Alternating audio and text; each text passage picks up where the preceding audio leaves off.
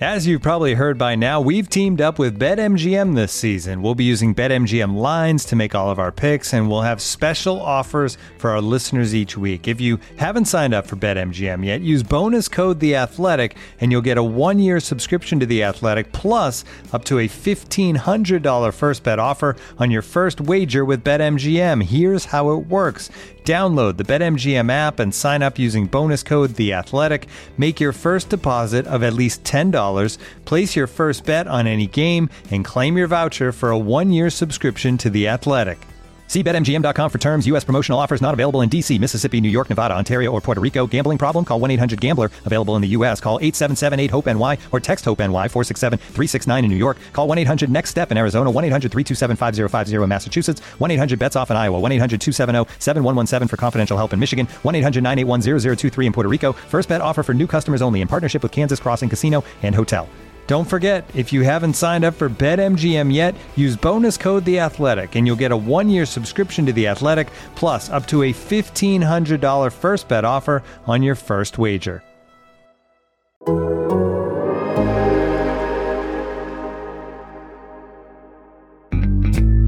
Dak Prescott's injury takes center stage on this episode of Fantasy Football in 15.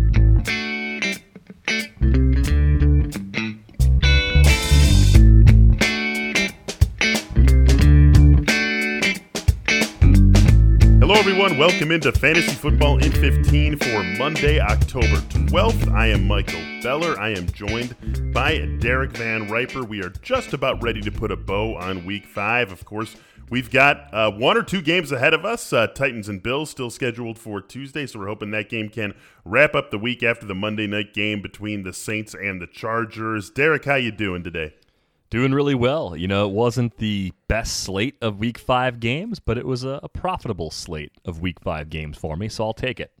That is always good. We'll always be happy about that. I felt like that too, uh, in terms of just the slate of games. Going into the day, it didn't feel like there were any super exciting matchups, and the day mostly played to that script. That's going to be true in every season, right? This is the NFL, a sport we love, a sport we love to watch. We have a lot of things to uh, add to our enjoyment while watching it, but not every single Sunday can be a 10 out of 10. And it feels like that's what we got in week five. The biggest news, of course, in week five, unfortunately, is some really bad news. Dak Prescott suffered a significant ankle injury in a game the Cowboys ultimately won 37 to 34 against the Giants, but a Pyrrhic victory, no doubt, for the Cowboys. They're going to be without their superstar quarterback for the rest of the season. It was a gruesome injury. If you haven't seen it, I would recommend you don't go out of your way to see it and just understand that this was a very serious ankle injury. Dak actually already underwent surgery on Sunday night, and it's going to be Andy Dalton for the rest of the season for the Dallas Cowboys. So uh, let's let's make the uncomfortable turn that we always have to make in our line of work, Derek, and talk about the effect that Dak Prescott being gone has on the fantasy world and on the Cowboys. Let's start in the fantasy world and with potential replacements for people who are now going to be playing the rest of the season without Dak Prescott. I pulled a list of quarterbacks that are rostered in 55% or fewer of leagues on both Yahoo and CBS. Of course, your individual league could be different. If you're playing on Yahoo or, or CBS, maybe the ownership rates are a little bit different for you. Maybe you have a few more options on Yahoo where ownership rates tend to be a little bit lower than they are on CBS. But we're just looking to get a broad discussion here. So, guys who are rostered in fewer than 55% of both Yahoo and CBS leagues include Kirk Cousins, Derek Carr, who had himself a monster game uh, on Sunday in the Raiders' upset victory over the Chiefs, Daniel Jones, Jimmy Garoppolo, Drew Lock, Ryan Fitzpatrick, and then, of course, Dak Prescott's real life replacement, Andy Dalton. If you are out there, Dak Prescott is your only quarterback, Derek. Out of these guys, who do you most want to go after on waivers this week?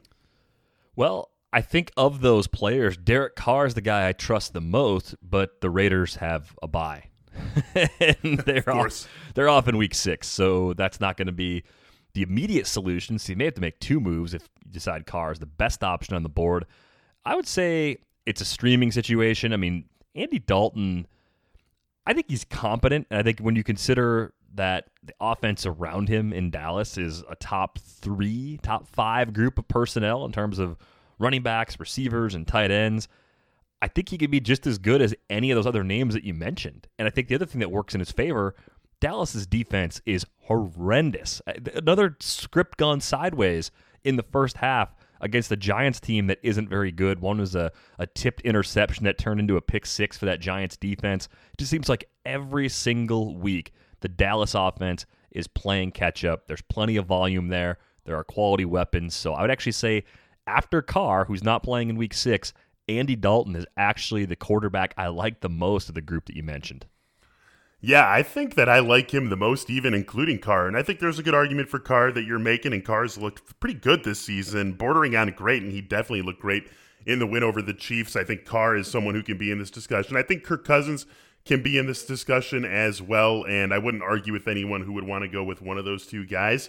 But I look at Andy Dalton stepping into uh, what could be a very good situation in Dallas with all those pass catchers. And you don't really have to go all that far back, Derek, into Andy Dalton's recent past to find some really productive fantasy seasons. Uh, he had a 33 touchdown season back in 2013 and 2015. He had the Bengals looking like a legitimate Super Bowl contender, 25 touchdowns and nearly 3,300 yards before breaking his thumb at the end of that season. So he did all that damage in 13 games. You give him good weapons, and he certainly has that in Dallas, and he can be a very effective quarterback. So I would feel pretty good really stepping any of those three guys in to my starting lineup. I do agree with you though that streaming might be the way to go. And I think, you know, sometimes us who are actually in the industry uh, overrate the ability of people to stream. A lot of people do end up uh, rostering second quarterbacks, and that is just a reality that most people are facing. So it might not work for everyone out there. I do think it's something I would consider if I just lost Dak Prescott.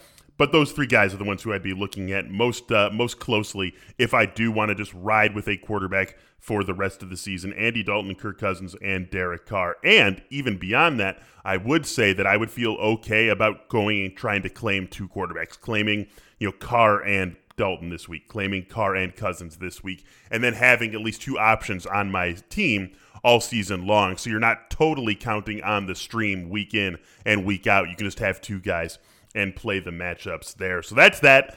Let's look at the effect on the Dallas skill players. Obviously, uh, Amari Cooper, CeeDee Lamb, Ezekiel Elliott, those are guys who are in your starting lineup every single week. I don't think that's going to change. Michael Gallup was someone who people drafted thinking he could be a wide receiver two, certainly a wide receiver three. That hasn't been there for uh, him just yet this season. But he did have two big catches, including one way deep down the field that set up Greg Zuerlein's game winning field goal once Andy Dalton was in there. Do we think there's any material effect on the skill players in Dallas now that Dak Prescott's done for the year?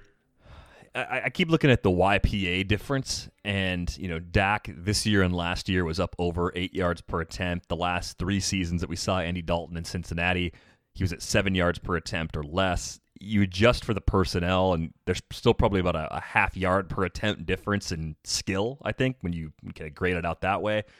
So it's a kind of a the opposite of a rising tide lifts all boats. I guess a falling tide is bad for all boats. It wouldn't takes them, them down. It takes them down. yeah. yeah, yeah, it lowers them. Uh, but I, I, think it's one of these things where I, this is so different for Andy Dalton that I, I don't even think it's fair to make that assumption that he can't be almost as efficient through the air as Dak. I mean, one key difference is that Andy Dalton doesn't run the way that Dak can run. So you lose that. That's probably actually a good thing for someone like Ezekiel Elliott, right? He's a little bit less likely to get vultured around the goal line than he was with Dak healthy. Uh, so the offense as a whole, I mean, maybe downgrade ten percent of the production. It's still a top ten offense for me. I mean, that's that's how good Dallas is, and that's how desperate they become week over week with the defense being in the state that it's in. Looking for an assist with your credit card, but can't get a hold of anyone? Luckily, with 24 7 US based live customer service from Discover, everyone has the option to talk to a real person anytime, day or night.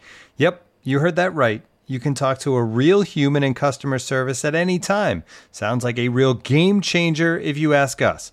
Make the right call and get the service you deserve with Discover. Limitations apply. See terms at discover.com/slash credit card.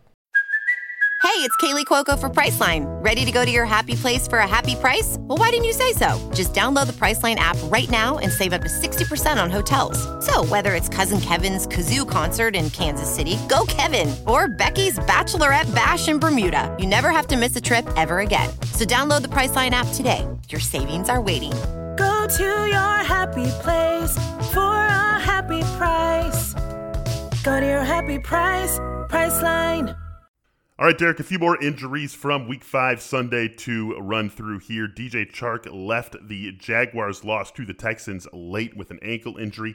AJ Green, mostly a ghost all season, same held in the Bengals, lost to the Ravens, and then he ultimately left that game with a hamstring injury. Kyle Allen left Washington's loss with an arm injury, although Ron Rivera did say that if he is healthy and good to go next week, he will start once again for the Washington footballs. And then I threw Cam Newton on here only because he is still returning positive tests for COVID 19. So even if the Patriots are able to return to action in week six, it might not be with Cam Newton as their quarterback. We have some uh, news coming from uh, our own uh, Jeff Schultz uh, down in Atlanta. He broke the news on Sunday that Dan Quinn likely to be fired is no longer a question of if, it is just a question of when. And in fact, by time everyone out there is listening to this, the when could have already happened. So, Dan Quinn out in Atlanta. Is there any meaningful fantasy effect here? My lean is no. Wondering what you think.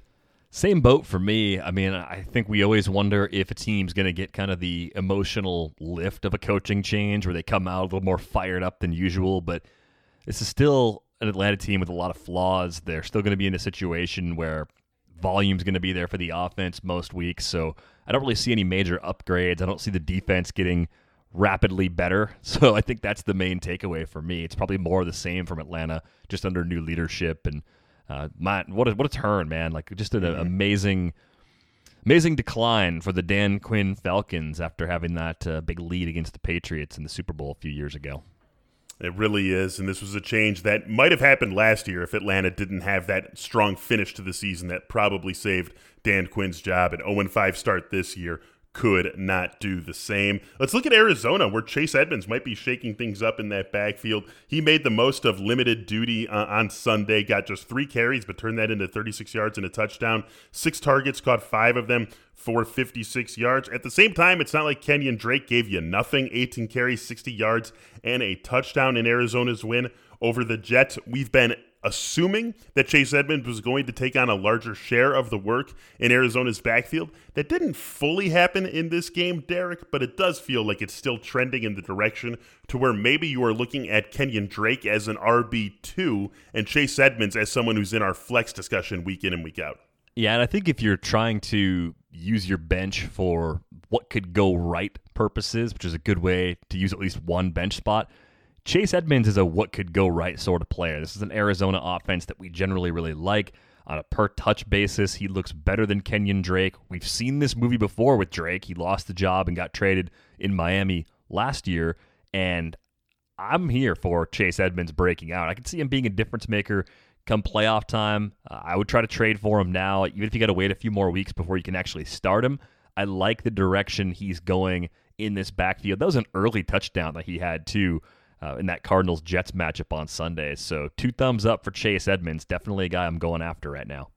All right, one more item here to get to on this episode of Fantasy Football in 15. Let's do a quick look at a couple of receivers who are probably going to be popular on waivers this week. Derek, they're two guys who played in the same game.